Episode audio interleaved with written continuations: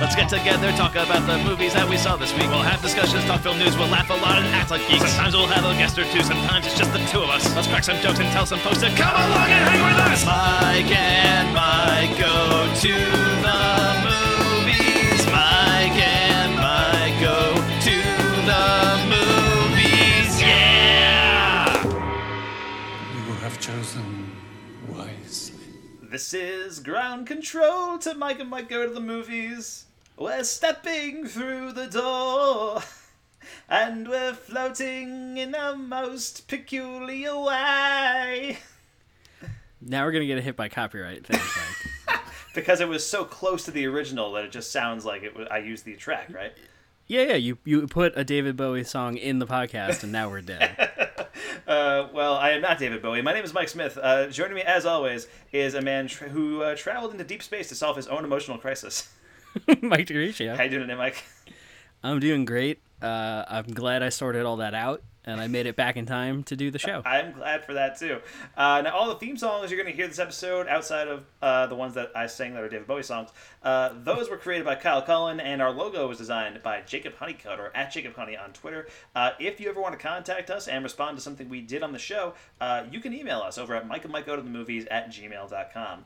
Uh, so today, Mike, we're going to be doing some discussions in which we talk about whatever media we've been consuming lately, and then we go straight into our feature review. This week, we're talking the new film from director James Gray and starring Brad Pitt, that is Ad Astra. And then after that, we're going to launch into our own uh, You May Also Like segment, where we each act as your own uh, personal Netflix algorithm and pick three movies you might like if you enjoyed Ad Astra. So, uh, Mike, how familiar with you, were you with Ad Astra before you went to go see the movie? Uh, not very. I had seen a few trailers or a trailer a couple times. Um, I knew it was a space movie with Brad Pitt ab- about like his dad or something, and that was about it.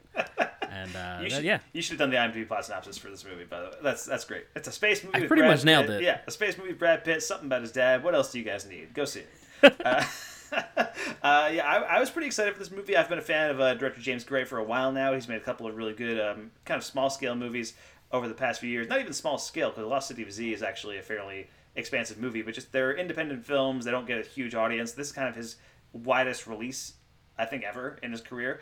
Uh, and so I was pretty excited for that reason, uh, and I was very much looking forward to Ad Astra.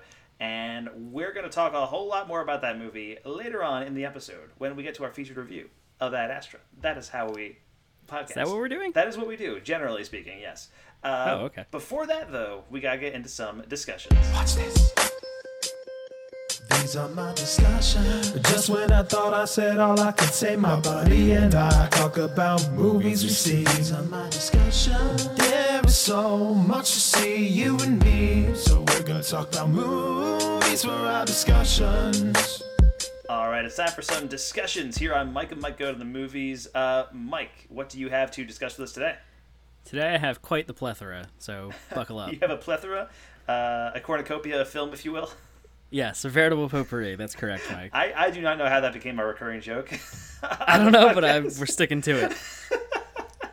Uh, but yes, first up, I'm just gonna run through these real quick. Say a little short bit because I have like eight or seven movies. Okay, yeah.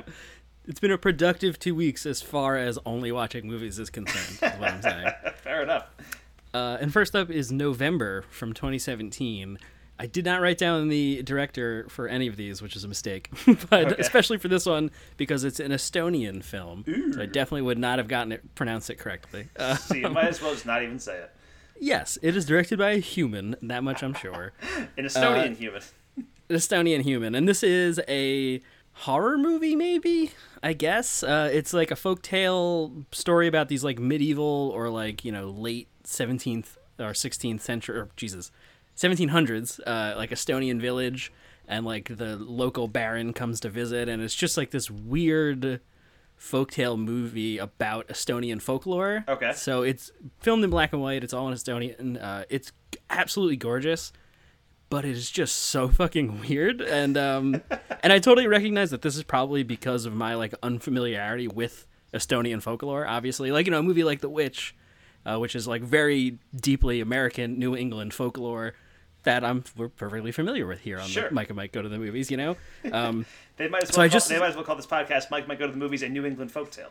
exactly is what i'm saying Uh, so with November, I just couldn't really like uh, approach the movie in that way. You know, like it was just too deeply folklore for me personally. Obviously, like I said, that's just because I'm unfamiliar with it. So it was just too Right. weird. I didn't really understand. Like they would reference something that clearly, like in the subtitles, was capitalized, and I just don't know what that is. So you're like, I'm on my own. But it is it is like a sight to behold. It's gorgeous, like I said, and it's just it's just weird. It, it's worth it on that level, like of just like bizarre, non-American cinema. Uh, it's cool to watch, uh, but overall, as like a f- experience, uh, maybe not. I don't know. Okay. Uh, so that's November. That's available on Shudder right now. Um, next up is Train to Busan from 2016, uh, which another uh, this is a Korean zombie movie. Who I didn't write down the director. I've heard of this movie though, and I've, I've heard very good things about it. Am I, am I correct in that assumption? You are 100% correct. Good. It's absolutely fucking incredible. This is it's outrageous how good this zombie movie is. It shouldn't be this good. Uh, It's the story about uh, this father who's like, you know, all all engaged in, in his work and his daughter wants to go see uh, spend the weekend with like his wife's divorced wife.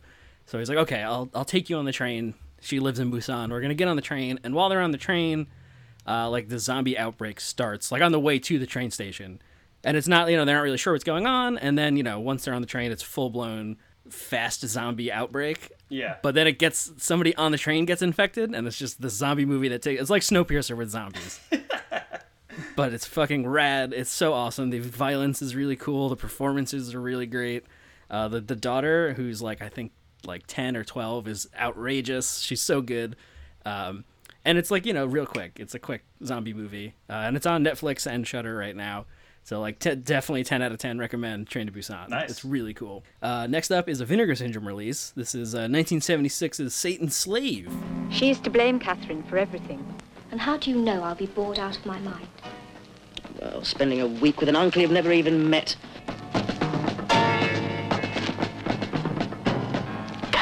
And this is a British kind of uh, family manor, uh, you know, manor home horror movie kind of thing. Okay. Um, sort of like Ready or like- Not in a weird way. Yeah, sort of. Yeah, but mo- I was gonna say more culty, but Ready or Not's pretty culty.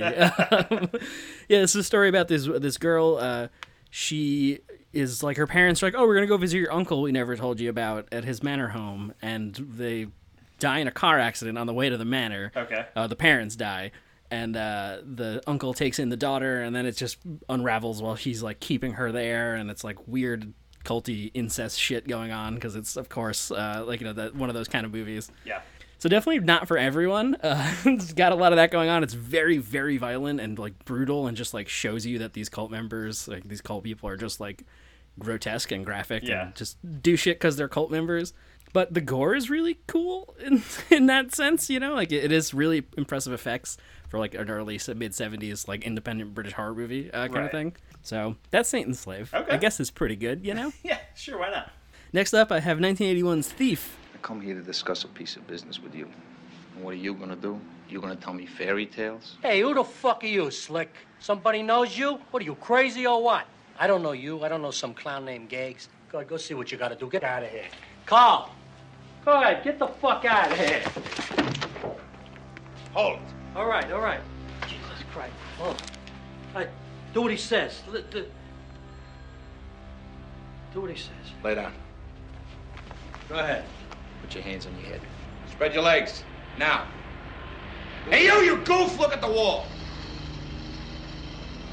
I am the last guy in the world that you wanna fuck with. By Michael Mann, directed by Michael Mann. Um, that one I knew. uh, and this is a Criterion so release. One out of four, killing it. I'm gonna know some of these other ones. um, uh, yeah, well, I mean, it's it's, it's like a, a great heist movie. James Caan is a is a guy who gets roped into doing like one last job, and uh, just his his life and, and what that does to him, and his his conflicts as the cops that you know chasing him down, and and now he's got a criminal boss and all this stuff, uh, and it's just like sleek neo noir, fluorescent, everything rains the whole time. Right. You know, everything's shiny. Uh, it's just fucking rad. I know. I'm sure you're a big Thief fan. I have seen Thief once. I think I was like 18 or 19. Definitely liked it a lot back then, but I feel like maybe I didn't appreciate it as much. Like I saw it and I enjoyed it, but uh, haven't seen it since. And I would love to go watch Thief again. Oh, man. Yeah, uh, you're making me want to rewatch it actually. Yeah, I think you would like it too because the it's really stylized and the score is by Tangerine Dream. Nice. So it's one of those cool things, you know, like how Goblin used to do all of like Dario Argento's scores and stuff. yes. it's just one of those things.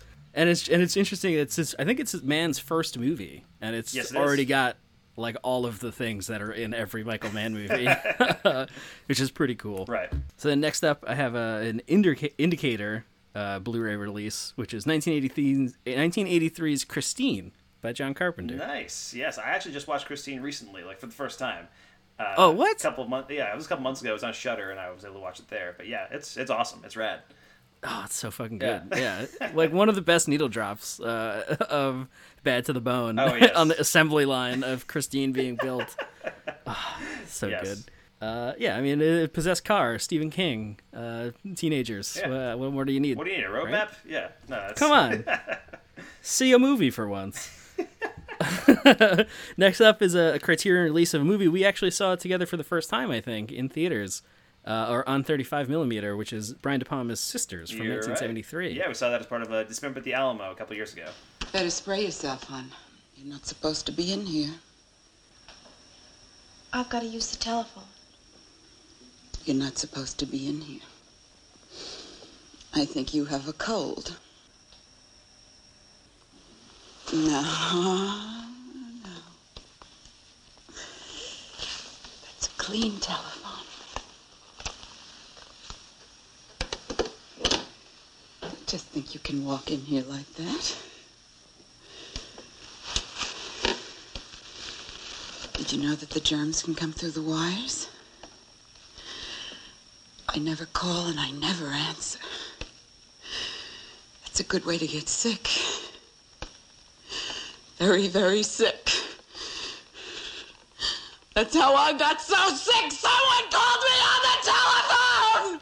Yeah, yeah, I got it. I picked it up uh, in the. I picked up a lot of these like on the Blu-ray sales. Yeah. Uh, and I got this for the Criterion thing, and I was like, you know what, this movie rocks. I'm gonna watch it again, and confirmed this movie fucking rocks. Fair enough. Yeah, uh, it's conjoined twins, like separated, and it's just weird. Brian De Palma doing Hitchcock shit in 1973. Yeah. And yeah, between Brian De Palma and Michael Mann, they're just two directors that like I are big blind spots for me. I really need to see a lot more of their stuff, and I don't think I realized that Brian De Palma was making movies as early as 1973. Oh yeah, no, I actually have his. Um, I, actually, I technically have his first movie on Blu-ray, which was uh, from 1966, I want to say. Um, What? Because it's an extra. It, that it's basically a student film, and it's an extra on the um, Blu-ray for Blowout. Um, Oh. So which I have. That's, I have the Criterion Blu-ray of that, and it comes with the. I, I, I forget the name of that first movie. I think it might be like. Ah, I don't even remember, but it's a, Yeah. but it's like it's not great, but it's like a student film, and you get like s- sort of sense of like De Palma's style from like even that early on. It's pretty cool. Is is there a split screen? Uh, there's a little bit of split screen, yes. There's a little bit of that going on, yeah. Even in his first That's film. awesome. Yeah. That's like my favorite, especially like my my thing I always think of uh, with De Palma is stupidly Snake Eyes uh, because we covered it on uh, Complete Works. right. And just like what a stylish director, man. Yeah, That's he's all. he's awesome. Love me some De Palma. And actually, speaking of uh, sisters, I actually just recently watched, uh, not to derail your stuff, because Yeah. I did not have this in my discussions, but uh, Black Christmas, um, Oh, which nice. which also stars Margot Kidder, who is in Sisters. She plays a double role in uh, in that Oh. movie, and in Black Christmas, she's one of the sorority sisters, and uh, she's great. She's just a delight. Uh, and you know, she passed away a couple years ago. She was she was also Lois Lane in the Superman movies, and uh, she, Right. she was just awesome. I love me some Margot Kidder, so I just wanted to give a shout out to Black Christmas. Available on Shudder right now if you haven't seen it. Oh man, I'm definitely gonna watch that. Yeah. There's also a remake coming out soon. I think this year. There is, months, yeah, right? yeah, there is. Uh, there's actually, I, I just, I just discovered there was a remake back in like 2006, also What? with um, Mary Elizabeth Winstead in it, and I'm like, man, I feel like I gotta watch that too. But uh, yeah, We got to do a Black Christmas retrospective. yes. just, just uh, when the remake comes out in a couple months, we'll do a podcast that's just us comparing all three versions of Black Christmas. I would Done. actually love to do that. That sounds amazing.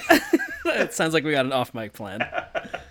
Uh, next up, I got 1980s Friday the 13th. Oh, nice, the original. Yeah, the OG, the OG one. Uh, I somehow never saw many of these. I never saw this one. How have you never seen Friday the Thirteenth? Is one of my is my I question. I don't know. I think I guess just like Michael Myers is my boy, and I guess that's I just had enough. You know, he's he's enough slasher for one man's heart. You had, you had no more room for Freddy Krueger or Jason Voorhees in your heart because Michael Myers. Correct. Because Michael Myers had already stabbed it out of you, is what you're saying. Yeah. only enough room for one knife in my heart, and uh, it was Michael Myers. Yes. But yeah, uh, I randomly had the desire. Uh, you know, it was just recently Friday the Thirteenth, so I was a week late by the time I watched it uh, to not watch it on the day. But uh, yeah, I mean, like, what more do I need to say? That movie rocks. It's great. Kevin Bacon gets an arrow stabbed through his neck. Yes, he What- does. Watch the movie, you dummies. uh, actually, this, I just remembered there was a really funny story they interviewed uh, in that history of horror thing on AMC. They interviewed Tom Savini, who did the effects Yes, for. Friday the Thirteenth. Yep. And he talked about in that scene, he was like laying under the bed or something, and like was poking it through the rubber body, you know, like Yeah. poking the arrow through the body. And there was supposed to be a pump uh, that was going to pump the blood out, and the hose got disconnected. So he just grabbed it and like blew into the hose, which is why the blood like shoots out of the neck, the hole that the arrow pokes, and like sprays all over Kevin Bacon's face because he was just like taking a deep breath and blowing into it. Uh, That's great. so that's a f- that's a fun little behind the scenes That tidbit is. there. That's pretty good. Yeah, and then last up, I have another Vinegar Syndrome release, which is 1988's Uninvited. They say cats have nine lives. You have only one. A poisonous cat. Now, how's that possible? You're gonna be richer than your wildest dreams. And this is a story about a, uh lab that's doing like experiments on animals, and a cat escapes. Okay. And you you come to find it, and then the cat gets brought onto uh by these like spring break kids like in Fort Lauderdale, like woo, we're going on a yacht, and they uh take this. They find this stray cat on the docks. They bring it on the yacht with them, and it turns out it's a mutant cat with a monster inside it. Like the monster is hiding in the cat, and then it just starts eating people on the boat and like attacking them. And it's got like goofy, really goofy gore, and it's very funny. Like like uh, guy gets bitten and they just like go to the wall and it's like clearly a bucket of blood just like thrown at the wall like like that kind of shit it's so goofy Yeah. um, and then the guy who owns the yacht is on the run from the cops, so Oh, he won't no. take the co- won't take the yacht back to shore, even though they're all being eaten. And it just like is really silly uh, and fun. It kind of runs out of steam. It's like a it's like twenty minutes too long. It's like one of those things. Like if this was a tight like seventy five minutes like Chopping Mall, Sure. uh, it'd be incredible. like Chopping Mall, the most perfect movie ever made. Like you're saying. Exactly Yeah. is what I'm saying. Yeah. So, but that and that's uninvited. That was really fun, and that that uh, real quick spurred me on to buy the thing on Blu-ray and then watch it because it's a thing, a mutant monster hiding inside an animal. Um, spoiler: the thing is still a perfect movie. So Fair enough. Yeah, The Thing. There you go. So, of all the movies you watched, what would you recommend besides The Thing? Uh, because, obvi- because obviously The Thing is probably better than all of them. So, what's like of, Um, of the seven I mean, or eight like- movies? What was it? De- uh, like deepest, truliest, it's Train to Busan. Okay. Uh, that movie is so fucking good, and it's on Netflix and Shudder. It's very easily available. Cool. Um, so yeah, there you go. Nice. All right. So that is uh, those are Mike's discussions for the week. Uh, and now I'll get into mine. I just have a few more things to talk talk about. Uh, usually I have way more movies than Mike does. This time he uh, he flipped the tables on me. How the turntables. the shoe is on the other table, which is turned. um, but I, I have a few movies and I had a couple other things I want to talk about. First up, uh, the Emmys were on this weekend, Mike. Uh, and Emmys schmemmies. I know there's only one award show I can I can legally force you to watch, and that is the Oscars. Uh, the rest the rest of the ones I'm on my own, but I, I did watch Yes. the Emmys this weekend. And here's the thing about the Emmys, I I am a big fan of the Oscars and the Emmys and the Golden Globes. I like watching those shows. Like I often think they're ridiculous and stupid and like they get a lot of things wrong, but I enjoy watching them because they are like a celebration of a medium that I really really love uh, Right. in general. And the thing with the Emmys is, back in the day when I used to watch the Emmys, I've been watching the Emmys since like 2004, 2005. I have like favorite Emmy, I have I have like favorite Emmy ceremonies in my head. You know, I like the one that Conan O'Brien hosted and the one that Jimmy Fallon hosted. Like those were all time Emmy, you know, things. Like they were great. Yeah. And back in the day, I- like if I were to watch the Emmys, like there was a good chance I was watching like probably like seventy percent of the shows that were being nominated for Emmys. Uh, you know, because they was all shows like everybody like they were big cultural forces. It was like okay, Mad Men's nominated and Breaking Bad's nominated, and like you would make fun of The Big Bang Theory, but it was nominated a bunch and like all that kind of stuff and like that kind of thing. Uh, now, when I watch the Emmys over the past couple of years, I've noticed that uh, I'm watching less and less of the shows that get nominated. um, not because I'm not watching as much TV, because I'm still watching a lot of TV, um, but just because there's so much TV going Right. on. Uh, so I used to be able to watch like seventy percent of the shows, and now I'm watching maybe like ten percent of the shows. And even then, some of the shows that are nominated that I have watched, I haven't watched like the most current season of. Like Barry, I watched the first season, have not watched season two yet, which is the season that was nominated this year. Uh, so you know, it's just stuff like that where it's like, man, I like I I'm, I'm adjacent to these awards now. Like it, it just feels weird to be watching them and like not have like a context for a lot of the stuff that's winning anymore. Um, Right. But that said, I still enjoy watching them, and I still like seeing people making the work that I like get you know recognition for it. Uh, this year, the Emmys did not have a host. Uh, they went hostless. Uh, mu- Interesting. Much like the Oscars did. Uh, not a great show, as it turns out. Uh, Whoops. did not work out for them like it did for the Oscars. Remember the Oscars went without the host, and it was like actually turned, turned out really well for them. Like it was actually a pretty solid show all the way through. Uh, Yeah. This just felt formless. Like there was a couple of fun bits here and there, but I feel like the lack of like an anchor to surround the show, like it really hurt it ultimately. Like it just felt like they were kind of ambling along, and there was like kind of forced bits uh, that like you know Fox was the uh, network doing it this year, and I think the reason they had they didn't have a host was a because it worked for the Oscars, and they were like, well, we could probably do it do that too, and b because they were on Fox uh, this year, and normally whatever network has the Emmys, like because they rotate every year, whatever network has the Emmys, like brings in one of their own guys. Like if ABC has it, usually Jimmy Kimmel hosts the Emmys, you know, and if, Right. if CBS had it, like they did a couple years ago, Stephen Colbert hosts the Emmys. Uh, Fox doesn't have any of those guys. They don't have any like Yeah. comedic late night people. The last time they had the Emmys, they had Andy Samberg host because they had Brooklyn Nine Nine, um, but they don't have Brooklyn Nine Nine anymore. So. Whoops. Yeah, so it, really felt like, um, honestly, it felt like the guys from The Masked Singer were hosting the Emmys a lot for a lot of the nights, uh, which is not something I care about that much. But it's you know they had a very big presence throughout the show. Uh, so the show itself was whatever, like it wasn't that great, but the winners were generally pretty solid, uh, and there were some huge upsets and surprises uh, and things that I really didn't see coming. Like I was expecting, like Game of Thrones was nominated in every single drama category, and I figured, you know, Game of Thrones, even though it was the, the final season was very divisive, a lot of people didn't like it. I figured Game of Thrones, like was going to sweep everything just because just because it was Game of Thrones, because it was like the end of this era kind of thing. I, I figured it was going to win every award it was nominated for, and it won two. Uh, Wow. it won for drama series. It won for outstanding drama series. It won for best drama, uh, and it also won best supporting actor for Peter Dinklage, which was the fourth time he's ever won that award. The, the fourth time he's won that award for Game of Thrones. So that's a lot, um, especially Yeah. because it, that makes him the only person on Game of Thrones who has won an Emmy for that show now. Um, no- What? Nobody else in Game of Thrones ever won an Emmy for the show. In the same way that Jon Hamm was the only actor on Mad Men to get an Emmy for that show.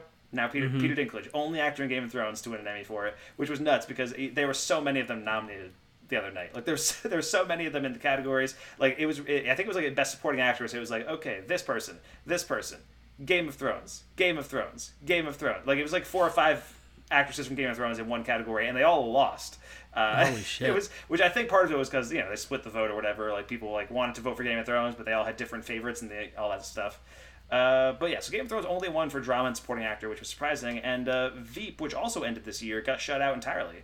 Uh, I think my honestly my biggest shock of the night is that Julia Louis Dreyfus lost Best Actress uh, in a comedy for Veep, and she has won that award for every season that Veep has been on the air. That Uh, would have been out of control. yeah, she if she swept. I, like, I kind of wish she did. I mean, it went to Phoebe Waller-Bridge for Fleabag, which I've heard is very good, and I'm sure she's very good in it. But man, I, I like she won six years in a row for, for Veep, and then she, and they, they took a year off because uh, she had breast cancer, and they kind of delayed the season. Um, and then they came back this year, and I was like, well, I mean, they gotta they gotta finish it out. Got to give Julia Louis-Dreyfus her last her last Emmy, and if she had won, she would have broken the record for most Emmys won by a single actor but she had she lost. She lost. So it was it was kind of a bummer. Uh, but they, they did have like tributes to Game of Thrones and Veep for ending and that kind of thing. There was also this weird montage where they were like, and now a tribute to some of the other shows that ended this year. And it started with Gotham. Uh, what? it was like well, Fox. yeah, it was Fox. Uh, but it was just weird that it was like Go- like if you're gonna start with Gotham, then it's gotta be like okay, it's gotta be like every single show that ended this year. But in fact, it was like Gotham, I think Jane the Virgin, and The Big Bang Theory were like the couple shows that were you know included in that montage. But like Orange is the New Black ended this year, and that didn't get any representation. Uh, You're the Worst ended this year. Like there was a couple of big shows that it just got completely no acknowledgement at all. Uh, it was very very weird. Uh, but you know the the awards were solid. Uh, it was a big night for Fleabag, which won a lot of stuff. Chernobyl won a lot of stuff. Uh, in the limited series category, which uh, I still got to watch, but one of these days I'm gonna get around to it. I think the moment of the night was probably when uh, Jharrel Jerome won uh, Best Supporting Actor, I think, for When They See Us in the limited series category. I feel like I should just be in the Bronx right now, chilling, waiting for my mom's cooking or something. But I'm here in front of my inspirations. I'm here in front of people who I'm so motivated by.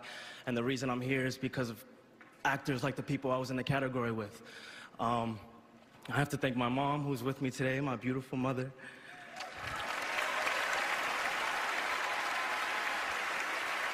I couldn't, damn, damn, um, I couldn't do it without her. Uh, my dad, Sierra, Titi, Malay Tariq, Mama, Papa, te quiero. Um, of course, Ava, thank you for giving me this opportunity. Netflix, my team, Perry, Emily, Jen, UTA, everybody. Jordan, I know you out there. But most importantly, this is for the men that we know as the exonerated five. It's for Raymond, Yusef, Antron, Kevin, and King Korey Wise.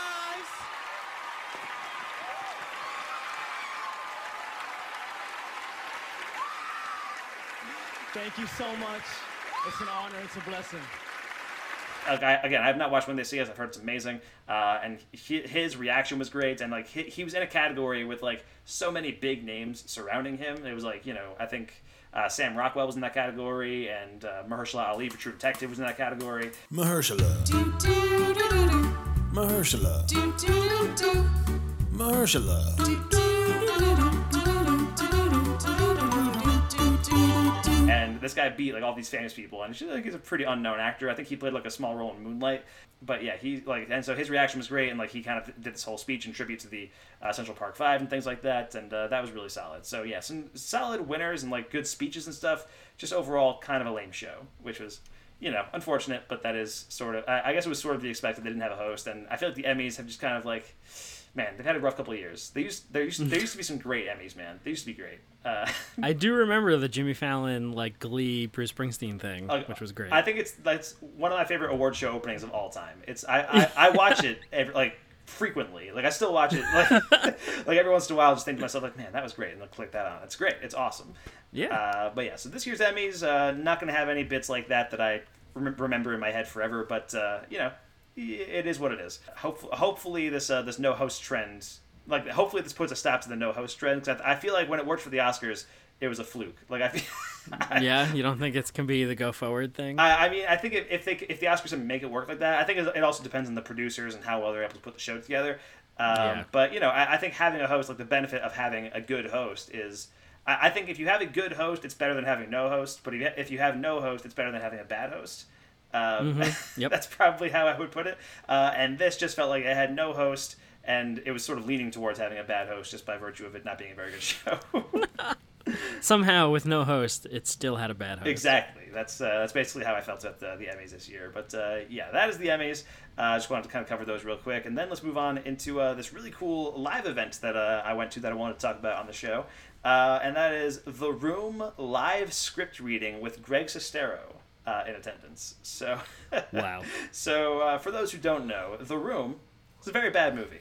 Um, go watch The Disaster Artist if you uh, need more familiarity on that. But uh, yeah, The Room is, you know, Tommy Wiseau's masterpiece. Greg Sestero played Mark in The Room. And I got like a notification a few weeks before it happened that uh, Greg Sestero was going to be coming to the Roxy, the uh, local indie theater near my house in Missoula, Montana, uh, to do this live script reading of The Room. And I was like, well, I have to go to that. That's I have to You go. have no choice. I really have no choice. Uh, so I went and he did this, and he was there. They um, had like a whole panel of local actors, none of whom had ever seen the movie. Uh, so it was Wow. like just these people who were bringing their own interpretations to the characters of the room, which was pretty incredible. Uh, and Greg Sestero reprising his role as Mark. And uh, what was cool is that they were uh, using the first draft of the script, so not the script they used when they ended up shooting the movie. Greg Sestero told the story of how like Tommy Wiseau disappeared for a couple months, came back with this script, and was like, "You have to read this," and and he's like, "Yeah, I'll give it a read." He's like, "No, read it right now," and like that kind of thing. Uh, so he Yeah. like read the script. It's like ninety pages or whatever, and I guess he originally envisioned it as a stage play before he decided to turn it into a movie. And so the result was a ton of fun, and it was really cool seeing the differences between this version of the script versus what actually ended up being in the movie because it is actually a very different version of it. Uh, like for example, Denny, Chris R, they're not in the in the original version of the script. Um, Wow. Which is kind of interesting. It's still the same basic story. Like it's still you know Mark and Lisa are having an affair together, and Tommy is like, "Oh, you betrayed me. I'm fed up with this world." Like that. All that stuff's still in there. Uh, but some of the most famous lines in the movie are actually like different in this version. Like I think the, the probably the most famous line in the movie is "You're tearing me apart, Lisa." Uh, and in the original version, it's "You're taking me apart, Lisa." and it was one of those things where the entire crowd knew that it wasn't the shooting script; it was the original. So everybody was kind of like, "Huh, that's weird," but they were also laughing at it, uh, and it was a blast. Like it's just a bunch of people laughing at how ridiculous the room is for you know two hours, which is always fun. Uh, and yeah, and then Greg Sestero did a Q and A afterwards where he talked about uh, like why he's doing this, and uh, he actually I didn't go to this, but the next night he was also at the Roxy because he, they were doing a screening of his new movie with Tommy Wiseau. Uh, Best Friends is the name of that movie, which uh, he described as uh, if he and Tommy Wiseau made Breaking Bad together. Which, like, Wow. I, I kind of wish I had gone to that. Uh, like, I, I We're too busy watching real Breaking Bad. pretty much. I've been obsessively rewatching Breaking Bad to prepare for El Camino, of course. Um, but yeah, no, I was at a concert that night, so I couldn't go. But uh, at the same time, I'm thinking to myself, like, you know, there's no way Best Friends is anywhere nearly as good as The Room because now Tommy Wiseau and Greg Sestero are like in on the joke. Like they know that it's like Right. so they're like sort of trying to make it bad. I, don't know. Like I, I haven't seen Best Friends. I, I can't say that for sure. Uh, just I want, just wanted to give that event a shout out. It was really cool, and if it, if it happens, because he's taking it on tour and he's doing things like around the country, so if it happens to be near you, go see it. It's pretty neat, especially if you're a fan of the room. Uh, all right, and then I have a couple of movies to talk about, Mike. A couple of things, m- recent releases that I wanted to get through. First of which is a new movie called Hustlers. I was a centerfold once. No way. Hmm. 93. Way. Oh my god. Back when Stevie Wonder came in. What the Stevie Wonder coming to the club for? Casey had him in the champagne room. Swears to God he isn't blind. Wow.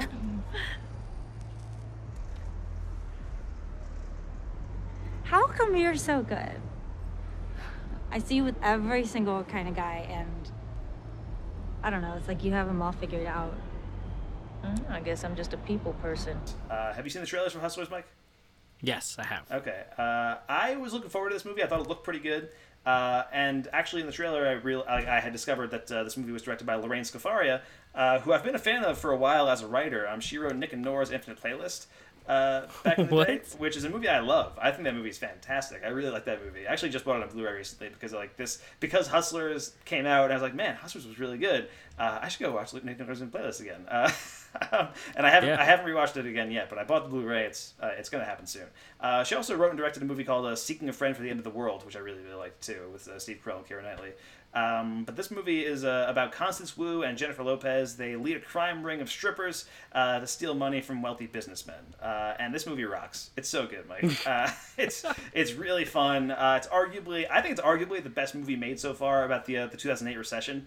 Uh, in this, in certain ways, uh, I think it's got a great sense of style. I think Jennifer Lopez, like, genuinely Oscar-worthy performance. Like, I expect to, Wow. like, you know, it might be a long shot, but like, I would, I would want to see her at the Oscars in in 2020. Like, I, th- I just think it's Nice. like it just really is. Uh, like she's great in the movie, and uh, yeah, Lorene Scafaria I think has been a really great writer for a while. Uh, she's been directing a couple of movies, but uh, this is the first one that really showed me like how talented she is as a director. You know, because like, there's just so much. It, it's sort of aping Scorsese stuff, but it also has its own flavor to it in the way where it's like I remember a couple years ago, I Tonya came out, and I was like, you know, I Tonya, it was pretty good, but it just felt like a Scorsese knockoff. This doesn't feel like a Scorsese knockoff. It feels like it's its own thing um, Right. which I appreciated about it. It almost feels like if Scorsese had directed Magic Mike or something. Uh, uh, it's just it's it's a lot of fun, and it has this, it's just it, uh, all the characters are really great. There's a, a lot of great like it's a very funny movie, but it's also very intense at points, and uh, yeah, Hustlers. Uh, great cast too. I mean, Constance Wu and Jennifer Lopez, but uh, Lili Reinhart from Riverdale in the movie. Uh, Cardi B and Lizzo both show up in the movie, uh, which which is fun. Uh, Julia Julia Stiles in this movie too, and uh, a lot of other people too. So yeah, Hustlers. Uh, go see it. It's really good. Uh, and then I wanted to get into another movie that came out this past weekend, uh, which I was looking forward to ish, you know, because I'm a Stallone fan. I'm a Sylvester Stallone guy. He, uh, Ro- Rocky has always been my Stallone franchise, uh, but I have enjoyed the Rambo films in the past, and so I was looking forward to Rambo: Last Blood, uh, which is theoretically the last Rambo movie. Uh, I, I would As the title would imply. Although no movie with the word "last" in the title is ever actually the last movie. Uh, True. Hello, Friday the Thirteenth, the final chapter. Um, and this movie is directed by Adrian Grunberg, and uh, you know this movie is so far removed from what the original First Blood was about that it's sort of insulting. But then again, so was every other Rambo movie after First Blood. right. Uh, like First, First Blood is legit like a masterpiece. I love that movie. I think it's incredible. Uh, and then when you get to First Blood Part Two, like they're basically an entirely different series. Like they they like they have essentially no connection to what First Blood was going for thematically. Uh, so with that in mind, I had fun. I had fun with Rambo Last Blood. Uh, it's problematic. Like it's I, I'll be the first to admit that. I think there's definitely like issues with it politically speaking. Um, but like if you want to watch Rambo kill some motherfuckers, like he does it in really fun and creative ways. Um, so, so there's that. Uh, it's basically Taken. Like the plot of this movie is Taken. Uh, the girl Rambo thinks of as his daughter. Uh, she gets kidnapped by these sex traffickers when she crosses the Mexican border, and Rambo has to get her back and get revenge because that's what Rambo does. Uh, la- Yeah. last half hour of this movie is some grade A Rambo carnage. Um, it's like the first half is like Taken, and the second half is Home Alone, where Rambo's just setting these crazy traps and killing people left and right. And uh, you know, uh, again, I think if you're going into the movie uh, just removing yourself from the political landscape as it is right now, and hoping to see and hoping to see Sylvester Stallone kill some people, you're gonna see that, and you're gonna see it in really grotesque and violent and brutal and creative ways. Uh, so there is that, uh, it, and it, honestly, it does feel like a solid like grace note to end the series on. I think there is some artistry behind uh, what he's doing with the character at this time around, and I think it has this really nice kind of ending moment, uh, and it also ends like a montage of all the previous Rambo movies too, and yeah, it's kind of nice. Interesting. Uh, but yeah, so that is Rambo: Last Blood. Uh, hopefully, the last time we ever see Rambo, because I don't imagine why Stallone would ever bring this character back at this point. okay, okay, he's like Stallone's about seventy, I think, something like, something along those lines. It's been eleven years since the previous Rambo movie, uh, and they Wow. and they called this one Last Blood, so you got to assume this is intended as Right. the end, right? But Stallone is also very famous for not letting things end ever, so uh, we'll see what happens with that. But uh, anyway, I mean, not nearly as, not nearly as good as the Creed movies, but still like solid enough for Rambo, basically. like that's basically Okay. like if you like over the top Rambo stuff, Rambo Last Blood's got it. Uh, and then finally, one last movie I wanted to mention. Uh, new comedy that uh, just premiered on Netflix uh, this weekend, and one that I was very, very hyped for, and that is Between Two Ferns, the movie. Hi, welcome to another edition of Between Two Ferns. My guest today is Paul Rudd. Thank you, Paul. Thank you. Some people have it all looks, talent. How does it feel to only have looks? Great. I read that you might quit acting and just disappear. Where did you read that? Right here, I wrote, I wrote it down. Which do you prefer, being in Marvel movies or being in stuff that nobody has ever heard of? Uh, being in Marvel movies. I mean, do you go to your acting coach and go, I've got to play a goddamn ant? What am I supposed to do? I You mean, lost could- me at acting coach. Yeah, that seems about right. Uh, are you a Between Two Ferns, Between Two Ferns fan, Mike? Have you watched these uh, videos in the past? Uh, yeah, yeah, I remember them. Okay, yeah. On was it Funny or Die or some shit? It- right? yeah, What were they it- yeah, it was Funny or Die, and they uh, they used to do them a lot, and then it be, they became like a very sporadic thing after a while. It was one of those things where like, eh, if, if we have the time, we're able to do it, then great. Um, but Between Two Ferns, for those who don't know, was a web series uh, starring Zach Galifianakis. I think before The Hangover had come out, they were already doing Between Two Ferns. I want to say. I think so. Yeah. Yeah. Um, so it stars Zach Galifianakis, um, and he, it's like this mock talk show where he's just kind of like asking really awkward and oftentimes like really like brutal and offensive insults to the uh, to the people that he's talking to, uh, and that person's always like uh, you know a pretty famous celebrity who's in on the joke, but it's also like you can see them like getting angry at Zach the entire time, and it's great. It's a very funny web series, uh, and it was co-created by Scott Aukerman, who um, is the creator of Comedy Bang Bang. Uh, and he directed most of the episodes of the web series, and uh, you know he's hosts Comedy Bang Bang every week, did the TV show and everything like that. Uh, he's the director and writer of this movie, Between Two Ferns, the movie, uh, and it's on Netflix right now. So as a huge Comedy Bang Bang fan, as a huge Between Two Ferns fan, I was really looking forward to this, and it does not disappoint. Uh, it's super breezy, it's very funny. Uh, it's basically just a loose series of sketches strung together over 80 minutes uh, with with like this road trip narrative uh, kind of wrapped around them. I think the highlights include the Peter Dinklage interview, um, who is great. Uh, there's like a lot of like really fun stuff with him, and uh, the John Legend interview. Um, and, and I think those ones really work because those ones are actually sort of woven into the narrative of the movie. Uh, and then there's just like random stuff. Like Paul Rudd is in the movie, and he, he has one line that's possibly my favorite joke of 2019. Um, Where where he uh, Zach starts asking him about um, his Jewishness, and he, he's asking him like, you know, how is it that you hide your Jewishness um, in Hollywood and things like that, and it's starting to get a little like intense. And then he's like, so are you a practicing Jew? And Paul Rudd goes, I'm not a practicing Jew. And glances off. I perfected it. Uh, and I loved it. It was incredible. Uh, so yeah, I mean, That's amazing. Yeah, the best parts of this movie are the interviews, like the stuff that the show, that the web series was originally anyway. Uh, and I mean, that barely scratched the surface of everybody who's in this movie. Tessa Thompson's in this movie. Brie Larson, uh, Benedict Cumberbatch, like a lot of like big names uh, are being in this movie. Will Ferrell's in it, playing himself as like the head of Funny or Die and it's he, he does a really good job parodying himself and uh, all that stuff. So yeah, uh, between two ferns, the movie it's on Netflix right now, and uh, definitely recommend it, especially if you're a fan of the uh, web series. Uh, Wasn't Obama on the web series? he was, yeah, while he was president. Uh, he was Wow. he was uh, he was on Between Two Ferns, and uh, Hillary Clinton was too while she was running for president as well. Um, I think I think they both realized it was like something that like you know the young kids were watching, and so they had to Yeah. and so they were it was something to get uh, some exposure out there. But yeah, Between Two Ferns, the movie. Uh, I think if you like the web series at all, it's worth watching, especially because it's only eighty minutes, and especially uh, the end credits have like a lot of bloopers and stuff like that. Uh, which are also just fun to watch too. So uh, I think that about wraps things up, Mike, for our discussions. So let's move on into our featured review of Ad Astra.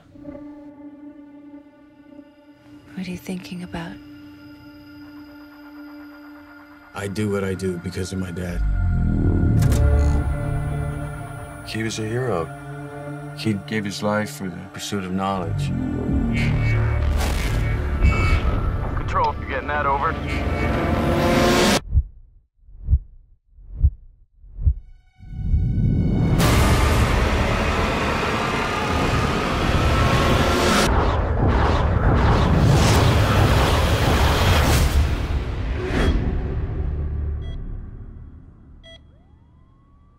Crazy out there. There's fires everywhere and plane crashes. They're calling it the surge. Major, we have some highly classified information. What can you tell us about the Lima project? Its objective was to search for advanced extraterrestrial life. The ship disappeared approximately 16 years into the mission. And the commander was? He was my father, sir. This might come as quite a shock to you. Your father was experimenting with a highly classified material that could threaten our entire solar system. All life would be destroyed. We're counting on you to find out what's happening out there.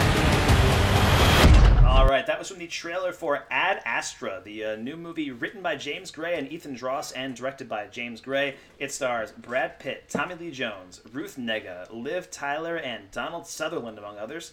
And the IMDb plot synopsis for Ad Astra reads Astronaut Roy McBride undertakes a mission across an unforgiving solar system to uncover the truth about his missing father and his doomed expedition that now, 30 years later, threatens the universe. I was pretty close with my with my uh, description. Yeah, I think you gotta were, say. Yeah, he goes looking for his father and some shit or whatever, right? Like that's. yeah. Uh, so, Mike, how, how familiar are you with the uh, with the films of James Gray? Uh, out of curiosity. Um, by name, not at all. Okay. Um, what if you list some of his movies? Uh, the Immigrant was one that he made a couple years ago with uh, Joaquin Phoenix and Jeremy Renner. Uh, Marion Cotillard was in that movie too. Uh, the Lost City of Z uh, was another one uh, which came out a couple years ago too. Those are kind of his most most recent, more high profile movies. yeah, I remember Lost City of Z. I never got around to seeing it, but I remember people like going pretty crazy for it. Yeah, it was those that did see it. Right, exactly. But that, that was one that very few people actually saw.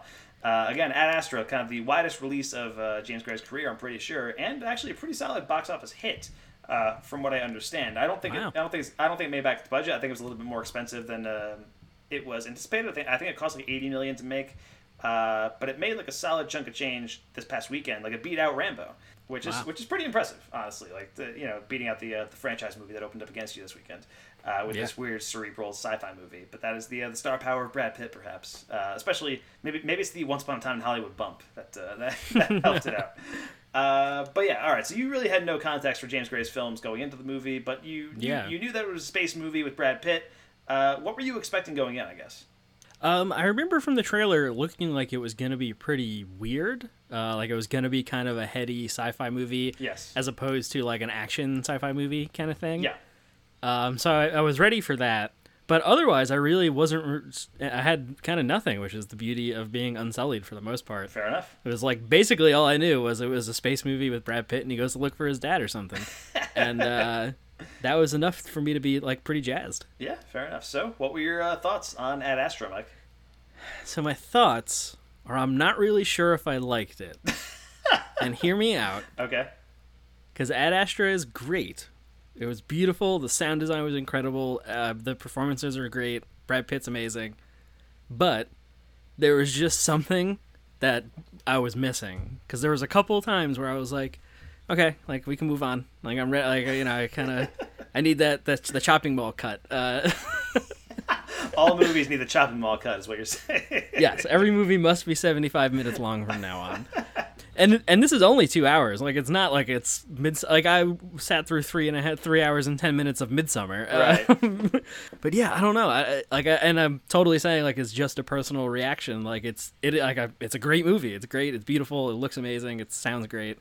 Um, performances are excellent. But there was just something there. I don't know if it's the story. Maybe maybe I was just kind of like I, I don't know if this has the hooks for me where I just wasn't fully engaged or like I just didn't get totally in, absorbed into this world into this movie. But it's good. like I like I definitely recognize for people that this will be amazing, and it is for a lot of people. Uh, but for me, there was just something something not quite right, and I'm sure by the end of this episode, you will have talked me into liking this movie, and that's kind of what I need, is what I'm saying. Okay. Well, fair enough, because I am one of those people who thought this movie was amazing. Good, good. I'm glad. I knew you would be. Yeah, uh, no, I, I love this movie. I found it to be uh, just very hypnotizing. Like I, I sort of just wanted to look at it for hours and hours and hours. Uh, Hoyte van Hoytema was the cinematographer for this movie, uh, also the cinematographer for Interstellar, and I think uh, that's actually very Ah. apt uh, because they they look they both look so good. Um, and, I, I- and honestly, I think this movie has a lot in common with Interstellar. Um, they're both, you know, space exploration movies about a man kind of taken away from his family and that kind of thing, uh, kind of in different ways, but still. Uh, but I think it's interesting because Chris Nolan has this reputation as being a very cold, emotionless filmmaker um, for his films.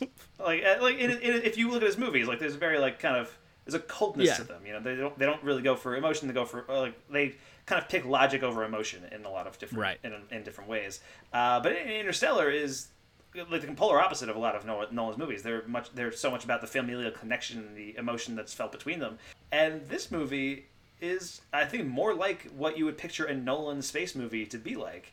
Uh, in a weird way, there is like this kind of emotional disconnect with uh, with Ad Astra. Yes. That might be what turned you off a bit. I'm uh, I'm thinking maybe it's is that is that Maybe? possible? I, I don't know. Like I definitely I definitely liked uh, or thought it was very interesting how cool and like suave uh, Pitt's character is, and, and I don't mean that in like a James Dean like you know kind of Yeah. cool guy or way. or even a uh, Cliff Booth Once Upon a Time in Hollywood kind of way, right? Yeah, but like it kind of feels like more like along that line. You think so? Uh, where, yeah, sort of just like there's one line of dialogue uh, where it's like you know, forget exactly what it is, but something like, oh, they they they say your heartbeat's never gone over 80 BPM, and he's just like, no matter the situation, he's he's cool, he's level headed, Right. uh, ready to go, until he smokes the. Uh, LSD dip cigarette uh, from Once Upon a Time in Hollywood, Right. But I don't, I don't know. It was just that kind of weird uh, disconnect thing. But I, I, I thought that was interesting. I thought that was really compelling in some way. Uh, but I don't know if it's like the larger story. Uh, I, I don't know. Okay. I'm sure we'll get into it Yeah, later on for, for spoilers and stuff. Yeah, but uh, but anyway, Hoyte van Hoytema shot the movie. I think it's the most beautiful looking movie I've seen this year. I think it's incredible. Um, but even just beyond the visual level, I think there's a, a very deliberate pace to the story, which I appreciated. I feel like it, it moves a lot slower than a lot of other movies that come out in the year 2019. Uh, and Yeah. I, I kind of appreciated it for that. Um, but also, I think the sci-fi concepts in the movie I was just so fascinated by because they're all backdrop to the movie. Like they don't draw attention to themselves. Uh, and there's a lot of stuff we'll get into in spoilers uh, in that regard too. Um, I think the thematic territory the movie's covering is really rich and nuanced, uh, and it's also not afraid to get like a little pulpy or action oriented when it wants to as well. There's a couple of sequences where it's like, oh, now it's a horror movie for a few minutes. Oh, this is this is fun. uh, Yeah. uh, so I think this movie's kind of juggling a lot of different things. I think it's doing it all really successfully. Uh, this movie takes place in the near future, and it doesn't specify exactly how far away that future is. And as a result, it kind of thrusts you into this world that is similar to ours, but just different. You know, it's like Right. there's like small differences in the way people talk and interact with one another, and glimpses of what the world looks like, and you know what stages we're at in the space exploration program and that kind of thing. Uh, and I think it just makes the world a really fascinating place to just watch the background of. Uh, you know, while the story's going on, it almost feels like a little bit like Blade Runner 2049, where it's just it's such a fully realized world that like you can kind of just watch it and not even pay attention to the story and just be like, wow, what's happening like over in this side of things? Like what's like what's going on on the moon over here in this corner? So yeah, I appreciated it for that too. And Brad Pitt, I mean, I think he's terrific in the lead. Like he's really really great. I think arguably even better than he is Once Upon a Time in Hollywood. Um, which like what a, just what a great year for Brad Pitt in movies. Like, I, feel, I feel like I feel like we haven't seen him like be in a like a starring role in a really high profile hit in a while. Right, uh, like you know, he was in World War Z in 2013. Um, oh God, yeah. You know, and uh, he was in 12 Years a Slave that same year, but that was like a small supporting role. Uh, Yeah. You know, since then, I feel like yeah, he had Fury, right? But that wasn't like a huge movie. That wasn't like a big hit. And you know, he probably I think he was in that Netflix movie War Machine that came out. Uh, you know, there's there's been like small things here and there that he was in, uh, but not, nothing on the level of like you know Once Upon a Time in Hollywood and Ad Astra. I like these are like the biggest movies Yeah. he's been in in a little while.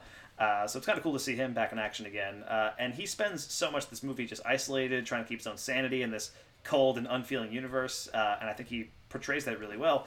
Uh, and the supporting cast is just awesome. I think especially Tommy Lee Jones as his father. I think he's like incredible in the movie. For the few scenes he's in, he's he's really powerful. Yeah. I mean, and so is Pitt. Every I mean, everything he's in is great. Yeah. Uh, and like I was saying, it kind of feels of a piece with um, you know stuff like Interstellar or Blade Runner 2049, that kind of cerebral sci-fi that we've gotten over the last few years. But I think it also feels of a piece with uh, James Gray's uh, other work, which is deci- decidedly non-sci-fi. This is his first like big sci-fi movie. You know, The Immigrant was this period piece that took place in like early 1900s, I think, Ellis Island, something like that. Uh, or the Lost City of Z, also early 1900s. Like they're all like like those were period pieces, uh, but it's covering similar territory thematically to those movies, but in a new way that feels fresh. And uh, I think that's really interesting. Like all these movies have this kind of like lingering thread of isolation that I think Yeah. that I think really comes to a head in Ad Astra, where he's like literally just the only person around uh, in outer space. Yeah, that was really interesting. Um, did you see the get a chance to watch the the Rian Johnson uh, like Criterion interview, Adventures in Movie Going or whatever they call that series? You know, I saw that he had done one, but I, I had not uh, watched that yet. Uh, it's pretty cool. I think it's probably it's on the Criterion channel. It's probably also on YouTube or something. Um, actually, I don't really know if they put those up on YouTube, but it's available places, I'm sure. Yeah. Uh, and they uh, ask him, you know, branching out from Brick, which is like this noir high school movie, and eventually getting to Looper and then Star Wars, Right. And like the you know the transition to sci-fi, and he has really and he had a really interesting, like it's per- it's so perfectly quaint uh, the way he described sci-fi as like it's not really its own genre, it's the knit tissue co- tissue box cozy that you put on over other genres. And he's like, you know, like Alien, it's a monster movie set in space. And you put the cozy on and it's sci-fi and you do Right. these other things and and I feel like I was just like I watched it I think on Friday and I saw this on Sunday, saw Ad Astra on Sunday. So I was just thinking about it and I was like, oh yeah, this is a family drama with the cozy on it of sci-fi. Yes. Uh, like the, the little knit tissue box cozy. That's all sci-fi is. Yes, It's exactly. like, oh, thanks, Rian Johnson. You're so cute. he's the best. Um, Yeah. Knives Out's gonna be so good. Uh, um, but yeah, any other stuff you wanted to talk about Mike, before we move on to spoilers, or uh, anything else you wanted to kind of bring bring to the forefront? Um, I, I, really appreciated and really loved. I think it sort of connects to what you were just talking about, where it's like just I want to know like, I- or it's just it's interesting to watch the background of shit and just catch like little little snippets of world building and stuff, and just like the weird retro futurism like set design like everything looks like the future but what people in the 60s would have thought the future looks like Right. uh, and it's just got this old fashioned future stuff. I don't know, it's, it's, just really interesting and, and and cool the way that a lot of the stuff is designed, especially Mars, uh, which I'm sure we'll get to. That that very much felt like like you know ret- like designed specifically to be like what old people thought the future would look like. um, but yeah, I don't know, just everything about it, like technically, like the, the set, the the sets, the costumes, the sound. Uh, this this movie is amazing. The mix and score and everything is great Yeah. but I just I, don't, I wish the story connected with me more. Maybe I don't. I guess that's what it is. I can't quite put my finger on it, and that seems like the only missing piece. Um, I mean, that is a pretty major piece that doesn't connect with you, so that's uh, I can see Yeah. that being an issue. Uh, but yeah, I mean, I saw I saw this with somebody, and uh, you know, at at the end of the movie, I was like, man, I thought that was amazing. What'd you think? And she's like, yeah, it was pretty good. Um, and Yeah. and it was like I feel like that's I think I think that's going to be the takeaway for some people because it is again I think cerebral sci-fi this kind of stuff is often a very hard sell. You're usually pretty into that stuff. yeah, that's that's why I'm not sure if it's this specific story, maybe or what. I, I don't know because it's not something that I would shy away from. I usually like this kind of thing. Yeah.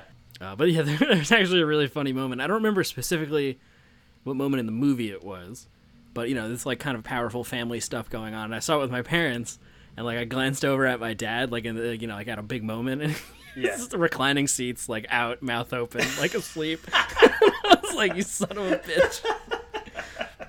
So, So old people, you know. Yeah, the common man Who? yeah, exactly. The working man. Yeah. Uh, all right. So Ad Astra. I mean, I, I really loved it. Uh, Mike, it seems like he appreciated it, um, but perhaps didn't connect with it the way he wanted to. And as far as other people go, eh, your mileage might vary a little bit, but from thinking it was pretty good to falling open mouth asleep in your chair. My dad, ever since that like the theater by us full time like mo- like renovated and has the reclining chairs. Yeah. Every movie he falls asleep in now. I was like, you're such a typical 65 year old man. Like you just can't handle it. That's great. That's awesome.